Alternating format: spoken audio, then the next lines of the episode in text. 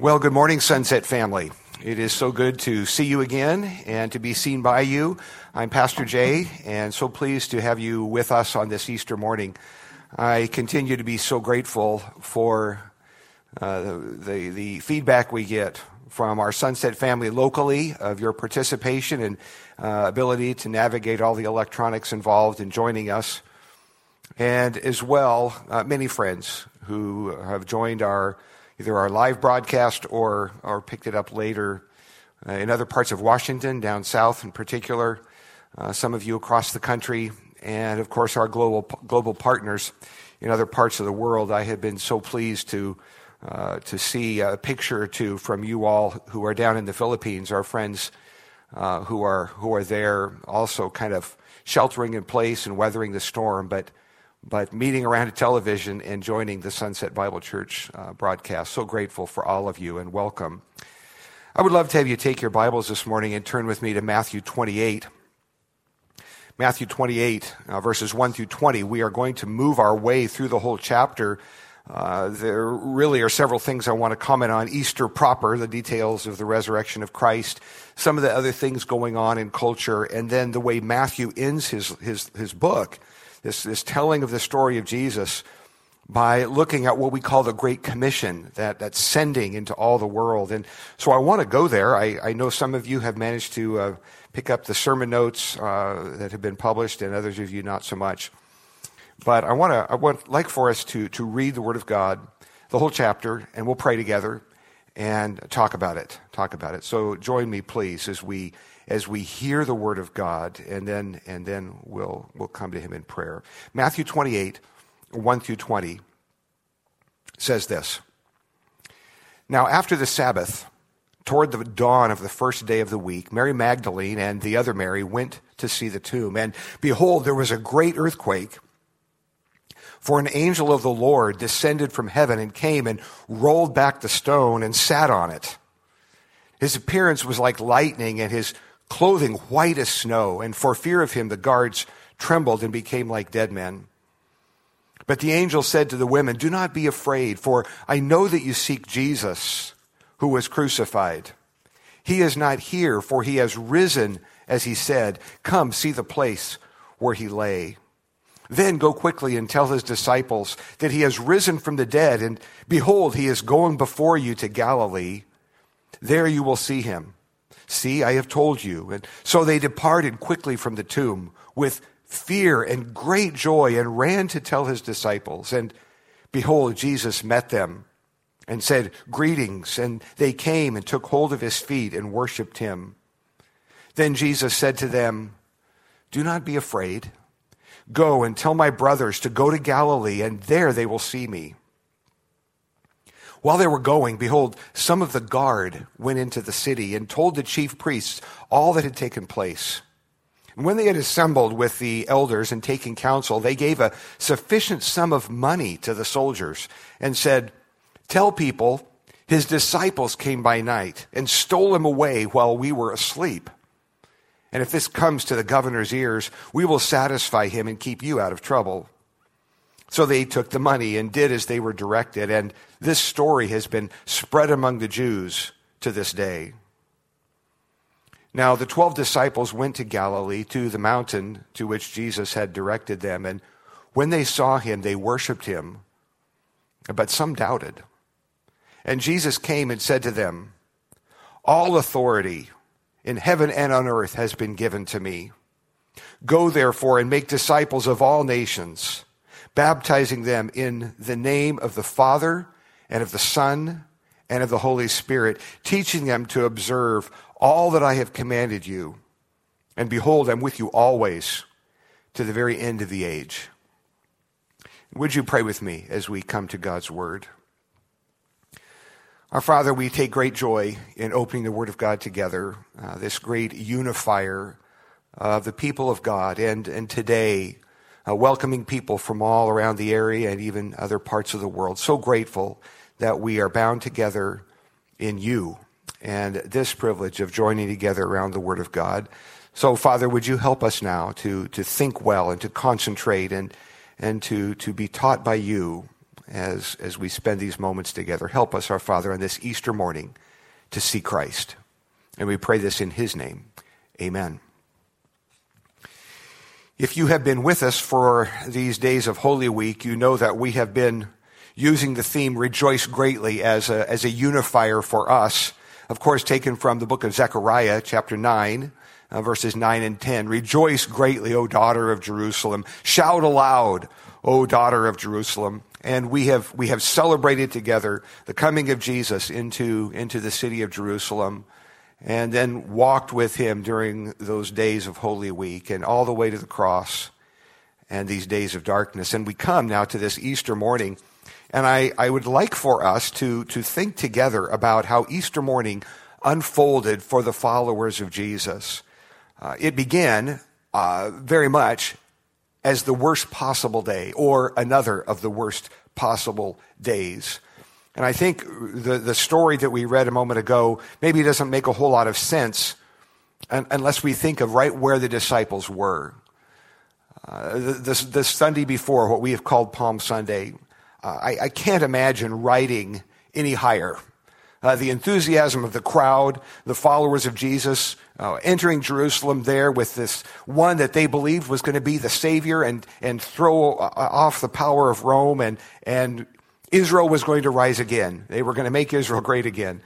And, and that was their hope and expectation of what a Messiah would be. And the week moved along, and dark clouds began to come, and then that, that most awful of days when Jesus was arrested and the disciples fled like scared rabbits so sure that the disciples were going to come, or the soldiers were going to come for them next.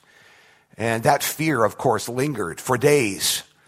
Jesus crucified on the cross, some watching from a distance, Peter having denied Christ, others too afraid to show their faces. Peter at least went close, close enough to be questioned.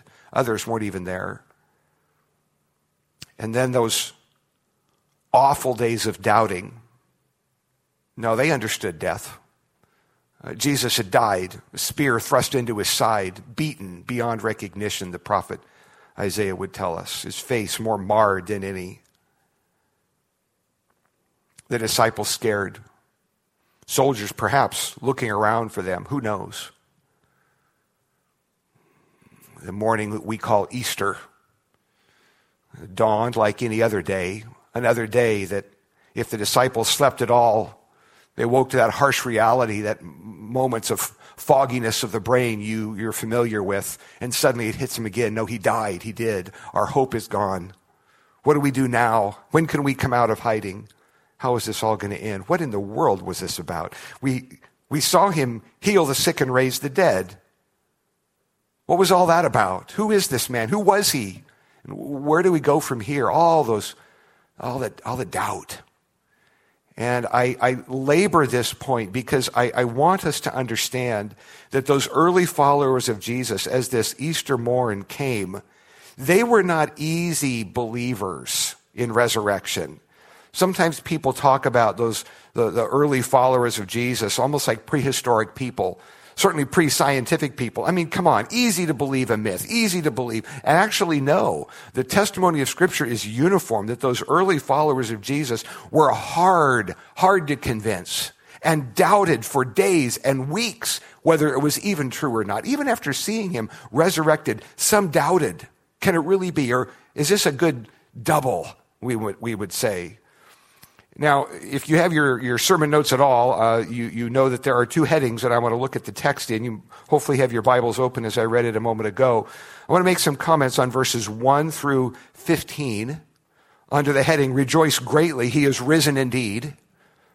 And then I want to move to a few comments on verses 16 to 20 under the heading, Rejoice Greatly, There is Hope for the Nations. Now, I read the text a moment ago, and perhaps your eyes gl- uh, glance at it again with me. Uh, the, the story of these ladies heading to the tomb. Now, two are mentioned by Matthew. If you read the other gospel accounts, you find others who are mentioned either joining them on the way to the tomb, perhaps joining their party later when they heard some yelling. We're not really sure how that played out.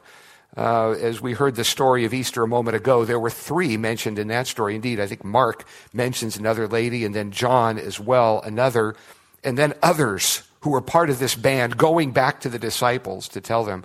So these two, though, Mary Magdalene and the other Mary, so, so uh, named by Matthew, an earthquake, an angel of the Lord, the stone pushed away, and frequently mentioned, and I think accurately so, the stone rolled away, not to let the Savior out, but to let people in. Uh, Jesus, of course, didn't need any help getting out, but others to see inside. The, the awesome appearance of an angel.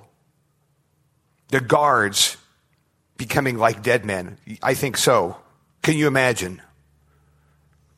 The angel speaking to the women.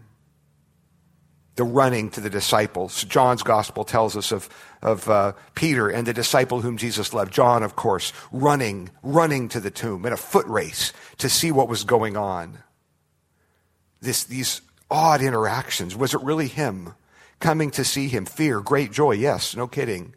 Is it really him? Did you think so? Questions, doubt. Now, uh, several things here. Again, I, I, I want to labor on this point of the, the questioning of the disciples. They were not naive, conspiracy oriented people, these early followers of Jesus. They were realistic. They were deeply grieving. They had seen Jesus die. The gospel accounts give numerous examples of those early followers of Jesus who questioned and just to, to think with you about some of these, uh, we read a moment ago Matthew 28 17, all the way toward the Mount of Olives, the Mount of Ascension, uh, rather. Uh, there were some present doubting, uh, probably beyond the 11. Uh, Acts would suggest that there were far more than the 11 present when Jesus ascended to heaven, uh, but, but some doubting. In Luke chapter 24, you find several indications of the doubt. Uh, Luke mentions that when the women came to the disciples and told them that they had seen these angels and the tomb was empty, that, that to the disciples it sounded like, uh, no offense, stories of silly women. Uh, women, of course, not the most credible witnesses in those early days. Uh, but but there were there was great doubt when the women came back and told this story. And then later in in Luke's Gospel, chapter twenty four, on that same day, Cleopas and another disciple on the road to Emmaus, you remember uh, being met by the resurrected Christ, and they said to him, uh, troubled in spirit, having heard stories of resurrection, we had hoped that he was the one who would deliver Israel. But now we've heard these stories of, of resurrection. And my point is, rather than them saying he's alive and dancing down the street, they were troubled and mulling this over and saying, what can this mean? How can it be resurrected from the dead? He died a wicked death. How can it be? They doubted. I appreciate that. And then, of course, famously in John chapter 20, you find the story of that wonderful friend of ours uh, we often call Doubting Thomas. I'd like to have that name follow you for 2,000 years and into eternity. Doubting Thomas. Well, actually, he did us a favor because he's the one who said, just because you say so, I'm not going to believe it. I want to see the place where the nails went in his hands, and I want to see where the spear went into his side. Unless I do, you're not fooling me with any of this stuff. And then, of course, Jesus met them. Jesus met, met him, and he said, My Lord and my God. He saw. And I, I mention one other element here about the disciples hard to convince, terrified. John points out that as, the, as Jesus met them that resurrection day, that when he came to the disciples, it says he came to them, they were in a room, the doors being locked for fear of the Jews. That's John 20, verse 19. Now, the doors were locked, uh, dead bolted. I don't know how they did it in those days, but they locked the doors for fear. Even after hearing stories of resurrection, they weren't dancing in the street. Hard to convince, is my point. And then, interestingly, in, as that, that story unfolds in John 20, eight days later, with the interaction with Thomas, guess where the disciples were still? That's right. They, eight days later, they were still not running up and down the road yelling. No, it says Jesus came to them. The doors were still locked. Try that. Eight days later. I don't know where you would have been. You might have been out, uh, you know, running up and down the street shouting to all your friends. But the early disciples, having watched Jesus be arrested and die that awful death, they weren't so quick to run up and down the streets. Now, I think it's significant that level of questioning because they were, their minds were working like yours. Maybe you're a person today who's skeptical. There are skeptics about all kinds of things. Some of us are skeptical in other areas. But when this story of Jesus rising from the dead came along, those early followers of Jesus were not pushovers. No, they were saying, Can it be? How is that possible? Pre scientific? Oh, sure. But they understood death. Probably better than we do. We live with an expectation we're going to live 90, 95 years, 100. And uh, they didn't live with that expectation. Death came quicker. Death came to them often younger. And they understood death. And Jesus had died, and their hope had been crushed. And so, as they finally came to embrace, no, in fact, the impossible has happened. He is risen indeed. This was a big shift for them as their faith, uh, it's like the light came on. They understood.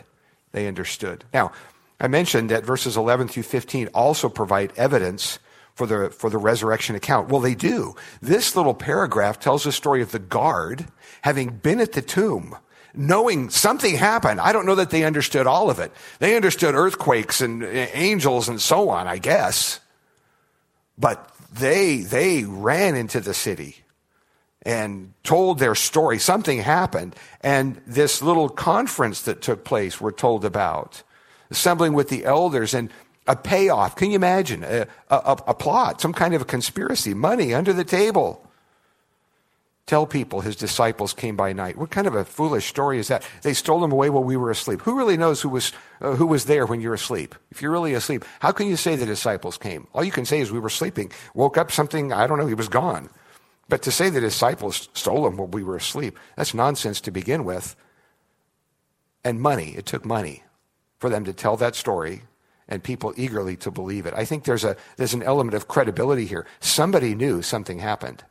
And for money, they kept their mouth shut. Well, I think it's a, a testimony, a little, little nudge toward the authenticity of the account. Somebody had to have some money to not tell the rest of the story.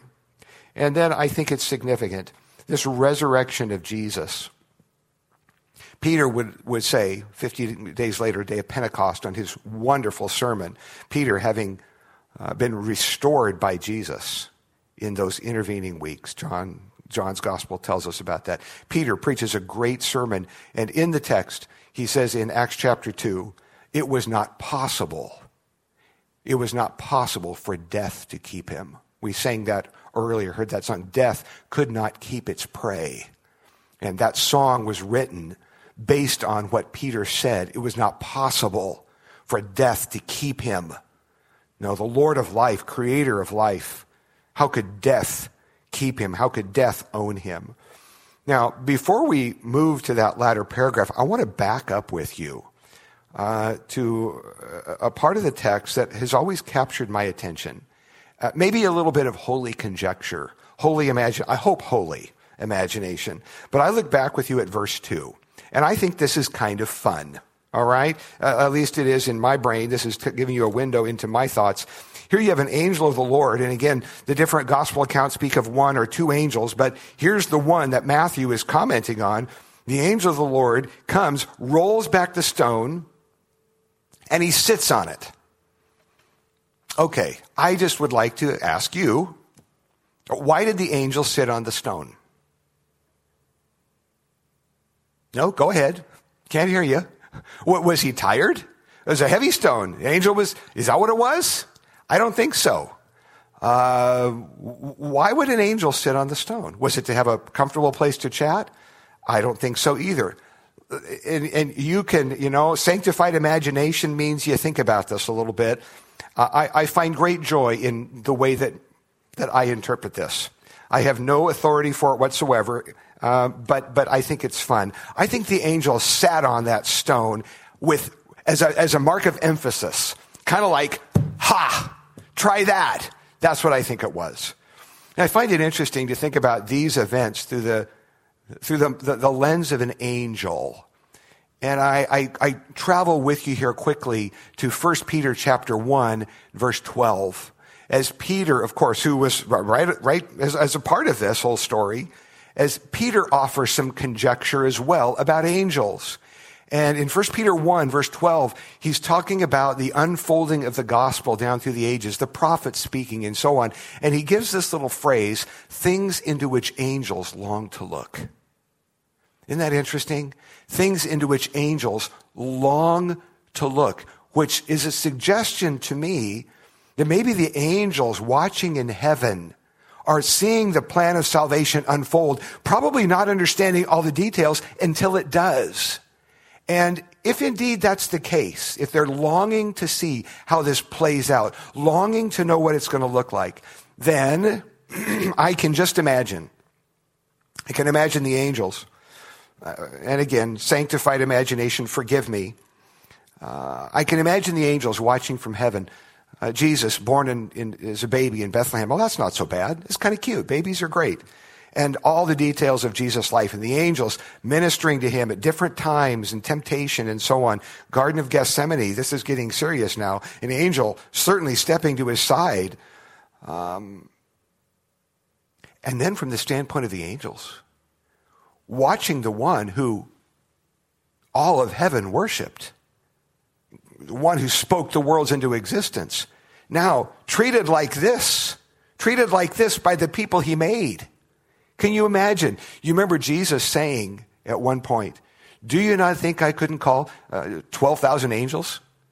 Right at this moment, I, I, can imagine the armies of heaven uh, standing ready, uh, watching Jesus being abused and tortured. I can imagine, and again, sanctified imagination, I can imagine the angels saying, Let's get them.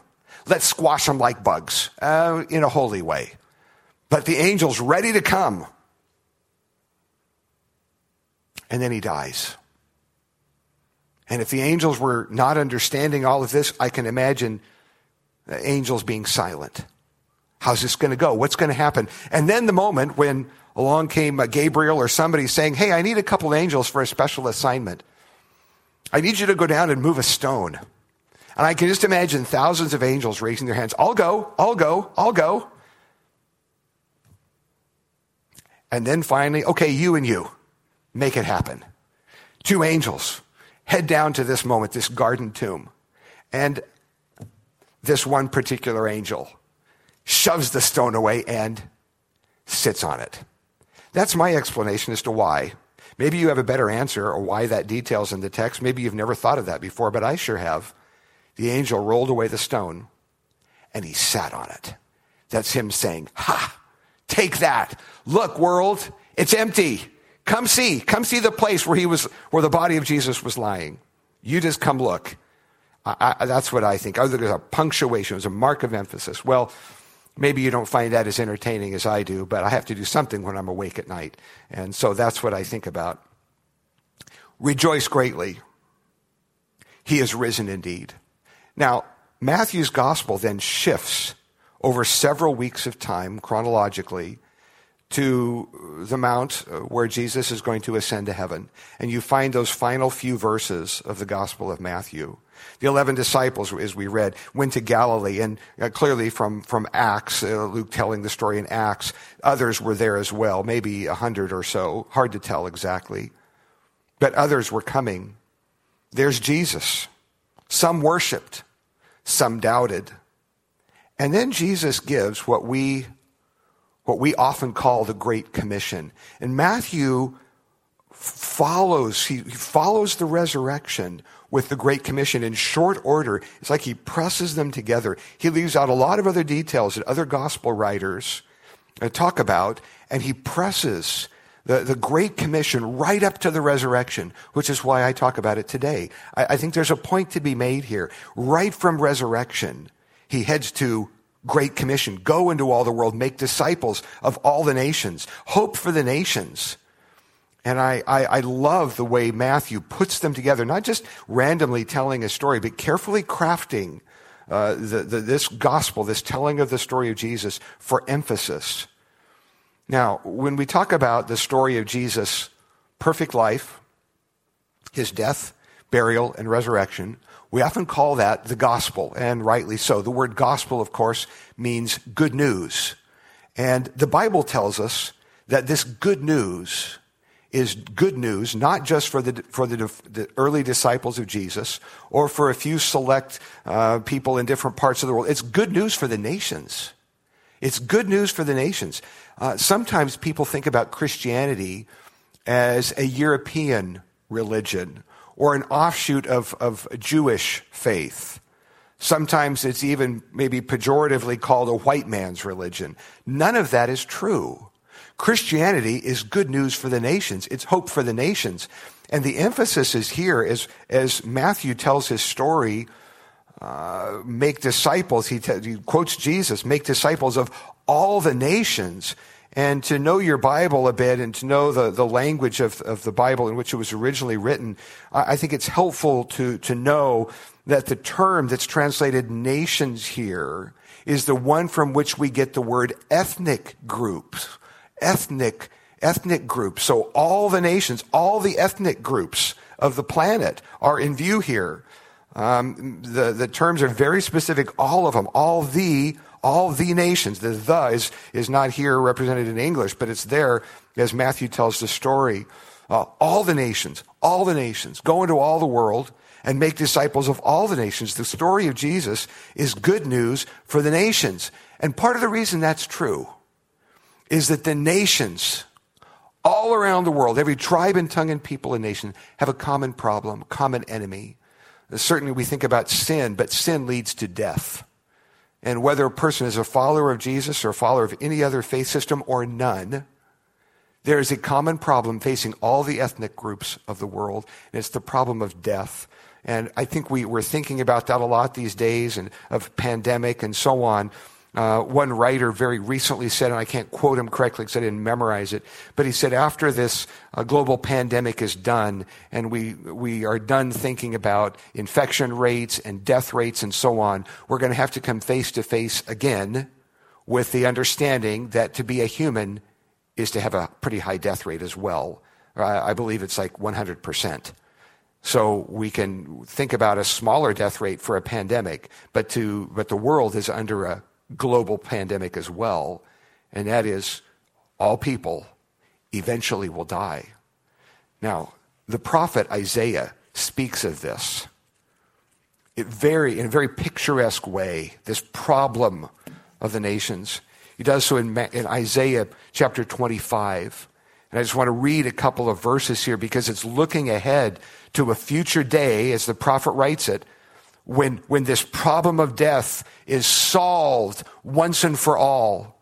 And so Isaiah says this On this mountain, the Lord of hosts will make for all peoples a feast of rich food, a feast of well aged wine, of rich food full of marrow, of aged wine well refined. So it's, it's place of, he's describing a setting of, of, of joy. This is joy to the full. Wonderful, wonderful feast prepared. And then it says, and he will swallow up on this mountain the, the covering that is cast over all people, the veil that is spread over all the nations. He will swallow up death forever. Now, Isaiah is picturing death as a, as a shroud, a heavy cloth just covering the world, uh, smothering the world. And he's right. He's right. Uh, to travel the world at all is to see so many places where life is cheap. Life and death come quickly. Where, unlike here in America, we have expectations of long life and comfort and ease and a happy retirement and, and ample supply. And to travel the world at all is to see people living right on the razor edge all the way through their life, uh, not having health care, not having food, not having shelter, dying perhaps of some easily preventable disease at a young age, children, children dying. Indeed, the prophet is right. Death, like a shroud that covers the whole planet. And then he says, he, God, God will swallow up death forever. In words that the Apostle John uses later in Revelation, the Lord God will wipe away tears from all faces. The prophet is looking ahead to a yet future day when the, when death is dealt with once and for all. How does that happen? How could it happen? How has it happened? Well, that's the coming of Jesus. Uh, the prophet Isaiah is really looking ahead to what Jesus would do in dying on the cross for our sins and conquering death so that we could read based on Old Testament, find it again in 1 Corinthians 15. Oh, oh, death, where is your victory? Oh, grave, where is your victory? Oh, no, no. Death, death no longer wins because of that moment when the stone is rolled away and the angel sits on it and says, Ha, take that. Take that, death.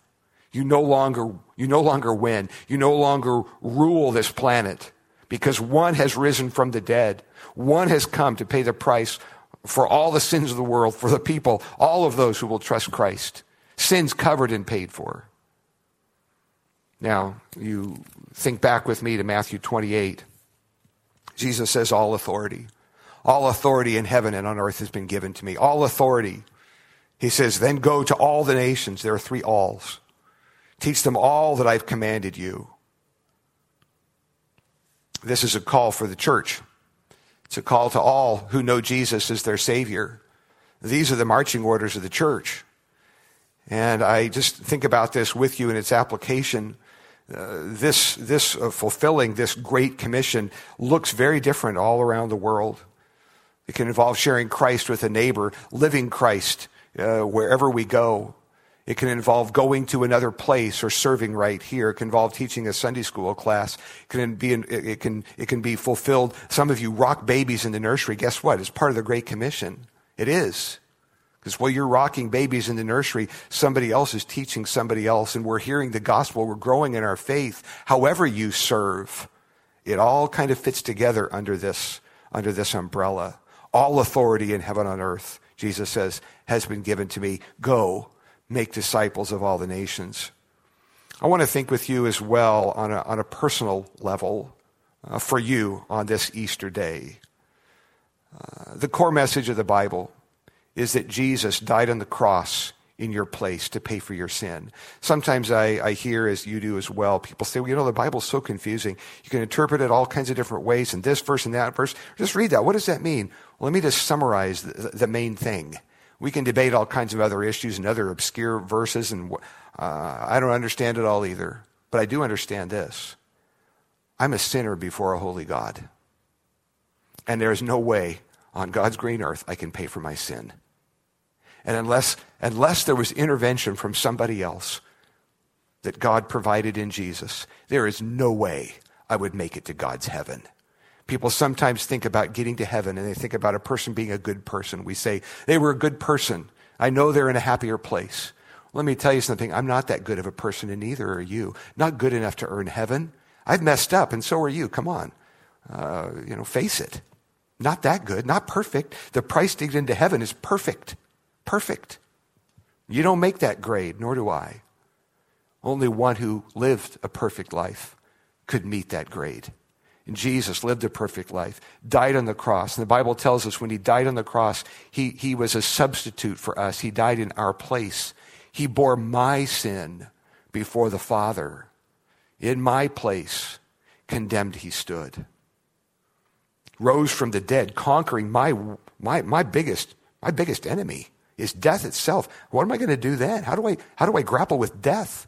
Jesus, Jesus rose from the dead, giving ample evidence that that sacrifice on the cross was, was accepted by the Father, Scripture tells us.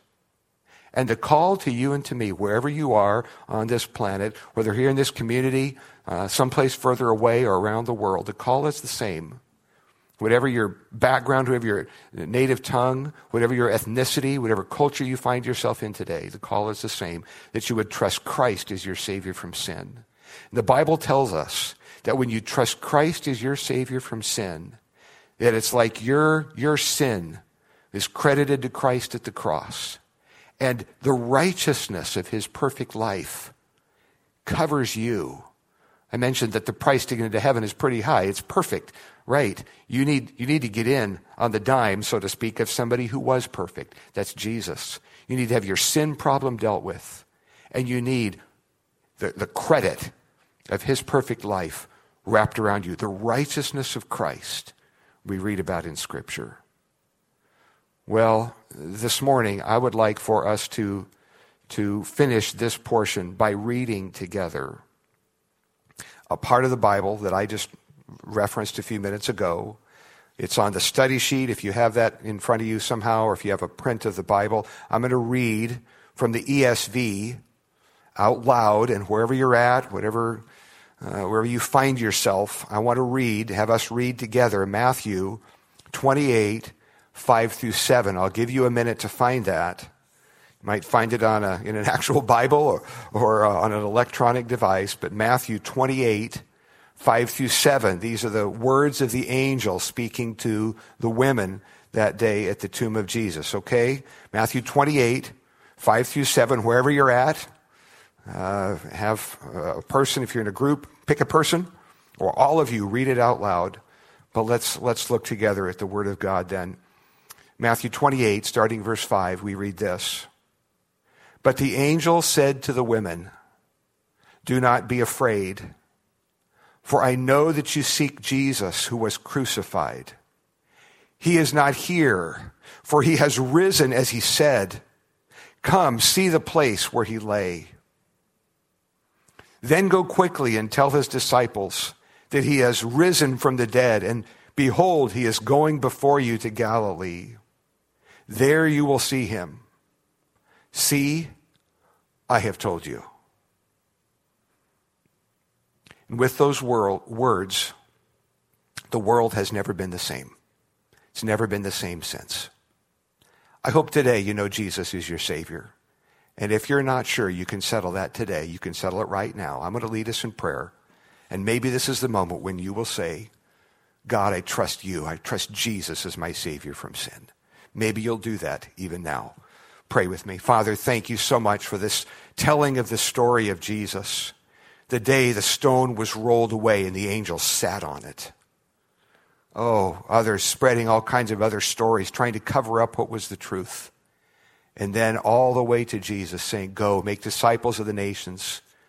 Lo, I'm with you always to the very end of the age. And our Father, there is going to be an end of the age. You've told us that. And until that day, it is our prayer that you would help us to, to walk faithfully before you, telling this story of Jesus again and again and again. I thank you again for all those who have joined us. And I pray for any today who might be just kind of wrestling in their own heart with where they stand with Jesus.